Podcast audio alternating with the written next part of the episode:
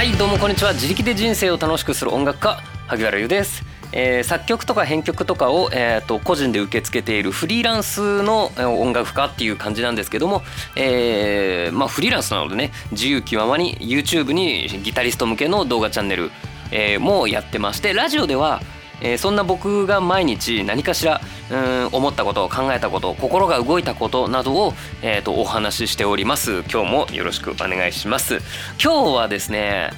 みんな宇宙が本当にあるって思ってるっていう話をしたいと思います。もうね、これ喋りながら僕泣いちゃいそうなんですよね。もう素晴らしい。はいえーとこれを聞いてくれてるそこのあなた、ありがとうございます。えーとインターネットが使えて、スマートフォンも使えていることと思います。そんなあなた、宇宙が本当にあるって思ってますか？うん本当にあるって思ってますか？まあ多分多くの方がいやあるだろうって思ってると思います。はい僕も思ってます。僕も宇宙あるって思ってるし、なんなら宇宙があるっていうのは本当だっていうことは知ってます。はい、うん、それ前提で今日お話ししたいんですけど、今日はですね、いやもうみんなご存知ですよね、えー、前澤さんですね。前澤友作さんかな、えーとまあ ゾゾ タウンの方ですね。えー、とお金配りおじさんで、えー、と有名ですが、前澤さんが今日宇宙に宇宙ステーションに何到着っていうんですかね、はいしました。えー、とこれは結構ニュースになってるんじゃないかなって思います。テレビを見ない僕でも知ってるぐらいのニュースなので、これはねいやいいですね。本当に知ってます？そこであのまあ知ってるかな、ちょっとだけインタビューとか通信したんですよね、地上と。でそこで前澤さんが言ったのが、本当にあったよ宇宙がって言ったんですよ。宇宙ステーションも本当にあったよって言ったんですよ。もうもうもう泣けちゃうよね。本当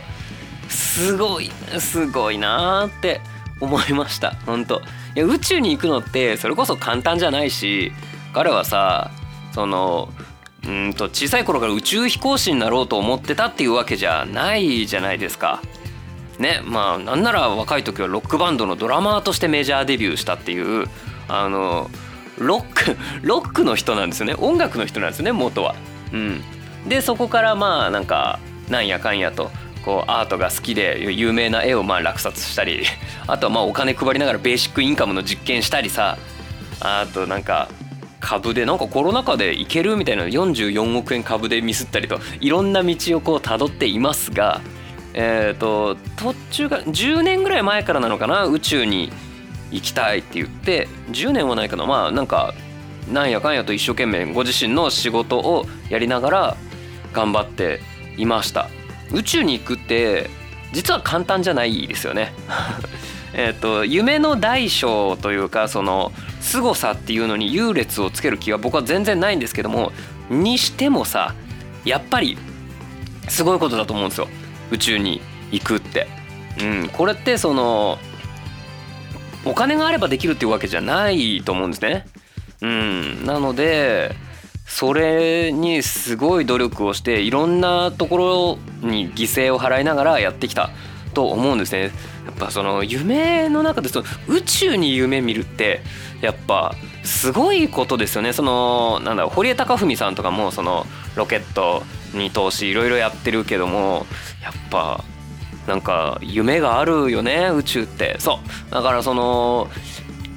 今いる場所に満足しないというか、この向上心っていうの、まあそのうん宇宙なんてもう物理的にも向上というか上昇しないといけないし、かなり高いとこでしょ。そのタワマンのごじゅっかいに住みたいとかそんな低い話をしてるわけじゃないんですよ、もうもはや。なのでもうすごいなーって思うんですね。夢を見続けるってのも大事だけど、やっぱり成し遂げるってすごいなーって思うんですよ。でそこで言ったのが、えー、っと本当にあったよ宇宙が、宇宙ステーションもあったって言ったのが本当にさすごいなって思って。いやだってそのさもうごねんもじゅうねんも宇宙に行こうと思ってんだから、宇宙があるのなんて知ってるじゃん。僕だって知ってるんだもん。みんなも知ってるでしょ、宇宙ってあるのよ。で、えーと、宇宙ステーションってのもあるのは知ってるわけよ。うん。でもさ、自分の目で見るまで確かめらんなかったんですよね。だから見に行きたかったんだと思うんですよ。うん、その情報を見ればそりゃ知ってる。うん、そのなんだ、まあネットで調べることもできるしさ、僕も全然宇宙があることを知ってるよ。その僕がえー、っと小学生ぐらいの時、まあ僕ちっちゃい頃に実家になんか図鑑があって、その図鑑にだって宇宙載ってたもん。うん、その一番好きなページでしたよ。そのなんかえー、と生物とか動物とかなんかもういろん、いろんなのが全部載ってる図鑑だったけど、一番心惹かれたのは一番最初の方のページの宇宙の項だったんですね。とあるのは知ってる。でも本当に本当にそうだろうか。もう自分でそれを見るまで実感が湧かないんですよね。で僕宇宙あるの知ってるけど、どんなもんだか分かんないし、ここが宇宙だよってなんないと、いっぱい宇宙についてもういろいろ調べて、宇宙ってこういうところだよ、こういうのには気をつけようね、こういう風になるよ、こういうのが見れることもあるよっていうのをまあいろいろ何年も勉強して、まあ、そのための体作りとかして、それでいざって言っていろんな努力が実って宇宙に行って、あ、ここがあの夢にまで見た宇宙だったんだ、夢の中にしかないのかと思ったけど、現実世界の地続き、まあ地続きって僕言葉好きなんだけど、地面つながってね、宇宙の話だな、まあ、そう、まあ、現実のこの続きにあるもんなんだっていうのを思わず口から出たんじゃないかな。わかんない、なんか な, なかなか作詞だから、これでなんか流行語でも取れねえかなって思ってるかもしんないけど、すすこ宇宙本当にあったよって言ったのがね、なんかすっごい印象的でした。すごい良かったなって思います。でなんかなんか宇宙で、まあ、一週もとかとおかぐらいは宇宙ステーションにいるみたいなんですけど、事前に一般公募で集めた宇宙でやってほしいひゃくの実験っていうのをやるそうです。これが面白いよね。うん、そのどんどん誰も知らない新しいことってのをやりたいっていうのもあるし、みんなの目線でこういうのってどうなるのっていう、その素人だから出る疑問とか質問とかもやってみるっていう。これ多分素人からひゃっこの質問を受けたら、そのうちのいくつかというかいくつもそれは知ってんだけどねみたいなのもあると思う。でも知ってるけど実際やったことないじゃん。その宇宙空間だと水飲むの大変なんだよって言われても、本当にそうかどうか分かんないじゃん、やってみてないから。なのでそういうのを一個ずつやってみたいんじゃないかなって思います。いや面白いよね。だからこういうそのそれこそベーシックインカムの実験って言ってお金配ってるっていうのもそうだけど、その誰かが教えてくれることしかやらないんじゃなくて、自分で実験するっていうのがあーすごいな、かっこいいなってすごく思いました。うんね、何度も言うけど宇宙があることなんて知ってんだよ。でも本当行ったら本当にあったんだって思っちゃったっていう、このなんだろう、この感想、えーと、日本人のいわゆる、だってこの人は宇宙の専門家じゃなくていわゆる民間人なんだよね、一般人なんだよね。だから日本の一般人が宇宙に行ったのも初めて、宇宙ステーションに行ったのはもちろん初めてだ、宇宙に行ったの自体が初めてなのかな、ちょっとごめんなさい分かんねえや。うんでってなったら、宇宙本当にあったよ、で宇宙ステーションって本当にあったよ。確かにね、宇宙ステーション中継で見たらどっかの狭めのスタジオの中でもあんなの再現できるからね。うん、あのウルトラマンのえっと番組の中でも同じようなのあったもんね。うん、ウルトラマンのその何この映画とかドラマとかの撮影って宇宙でやってないもんね。うん。だからあるのは知ってるけど本当にあるのをこう確かめられたっていうのは多分これすっごい幸せなことだなって思うんですよね。うん。でえっとこれでまあ話題になったから宇宙ってそういう感じなんだってこのえっとそうだな前澤さんが本当にあったよ宇宙って言ってくれた。で僕らは本当にあったんだって思った。でも僕らは見てないじゃん。だから多分前澤さんのあの姿を見てうわそうなんだ自分も行きたいって思う次の世代が絶対現れると思うんですよね。でえっと行くときっと本当もしかしたら次のえっと次の人たちもあ本当に宇宙ってあったんだって思うのかなって思うんですよ。うんなのでこれが面白いなと思う。あのそうだな中国に行ったら全員中国語喋ってるんですよ。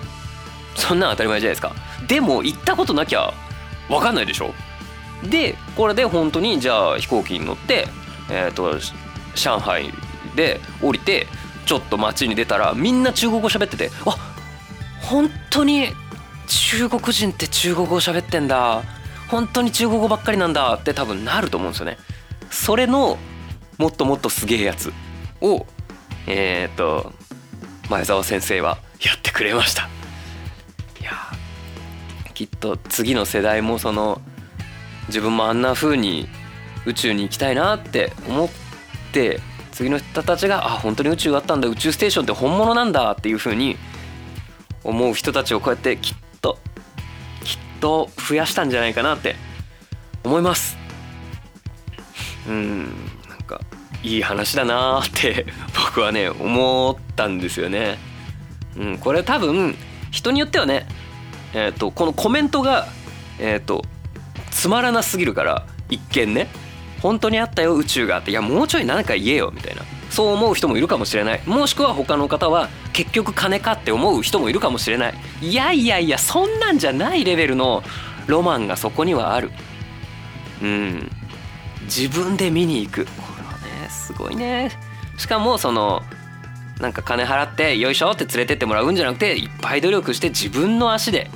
行くっていうのがいいよね。だからそうじゃなかったらねだって今回ので中継で見れてるから宇宙ステーションも僕らも見れちゃったしでもそういうんじゃないじゃん自分で見たいんじゃんうんっていうことだよね。だからまあそれそれうんとどうしようかなそれの話の後にするとあまりにしょぼいけど僕も去年 YouTube 始めてその最初の目標がチャンネル登録者せんごひゃくにんいくぞだったんですよ。あのせんごひゃくにんって何がしたいんだよっていう感じだけどまあ今ではねえーとチャンネル登録いちまんにんえー行きまして今よんまんごせんにんとかいるんですよね。これはえっとねチャンネル登録いちまんいったらどうなるのっていうのは調べりゃ分かります。うんでも自分で行きたかったんですよね。しかも自分の足でうんこれがすごく大事でえっとチャンネル登録うんそうだなじゃあじゅうまんにんぐらいのチャンネルをあじゃあ売るよって言われてもいらないんですよ。そんなのを、えー、と自分でこうにねんとかかけてにねんとかさんねんとかかけて努力するよりうんとお金出して買った方が早いんですよ。うんそうだなうんとチャンネル登録じゅうまんにんのチャンネルだったらどうかなごひゃくまんえんぐらい払って買っちゃった方が楽だと思うよ。だって年収ごひゃくまんの人がいちねんかんめちゃくちゃ努力するのと同じぐらいでじゅうまんにんのチャンネルが手に入るんだったらその方がいいでしょ。でもそういうことじゃないじゃん自分で行きたいんじゃんっていうのがあるなーって思います。最近ね僕まあ YouTube やってるんですけどなんか立て続けにその事務所から連絡があってちょっとお話しさせてくださいとかその事務所に着きませんかみたいなのが例えばポンポンって、えーとご連絡いただいてでこれ過去にもねえっともう去年ぐらいかななんかにけんぐらいあったんですよ。うんでも僕はねそうじゃないのそうじゃないの自分で行きたいの。特に結果が知りたいんじゃないの。こうやればうまくいきますよっていうのを管理されてやるんじゃないのっていう、そういう感じなんですよね。なのでそういう風に思ってる僕なので、この前澤さんの宇宙に本当に行ったっていうのは、本当に行ったっていうのと、本当にあったよ宇宙がっていう、もうかっこいいなって思って今日は震えておりました。なので、えー、今日は頑張って仕事ができました。今日はその YouTube の撮影も、今日撮影したのはね結構大変だったんですけど頑張れました、うん、前澤さんのおかげで、うん、なんかすごいよね。全然あの宇宙に行く人と僕の YouTube チャンネルって全く関係ないし、知り合いでも何でもないし、そんなに僕ねその前澤さんについて詳しいわけでもないのに、勝手に勇気をもらって、ああもう俺も頑張ろうって思えたっていうか、これ不思議だよね。こんな謎の作用って多分人間にしかないよね。うん、なのでなんか面白いなって思いましたっていう感じかな。そう、今日はねえっとサグラダ・ファミリアの話にしようかなとも思ったんですよ。まあこれもニュースになってたんですけど、サグラダ・ファミリアのマリアの塔が完成したっていう、こんなお話をしようかなと思ったんですけど、そのちょっと後にそのなんですか、もう宇宙ステーションの話を見て、もうこれ素晴らしいと思って、もう興奮冷めやらぬっていう感じでございます。うんなので皆さんも、えーと、本当は自分で見たい景色ないですか？うん、そのために生きてみるってもしかして素敵なことかもしれませんよ、なんていうかっこいいお話を、えー、して今日はおしまいにしようと思います。最後まで聞いてくれてどうもありがとうございました。萩原でした。バイバイ。銀の盾って本当にあんのかな？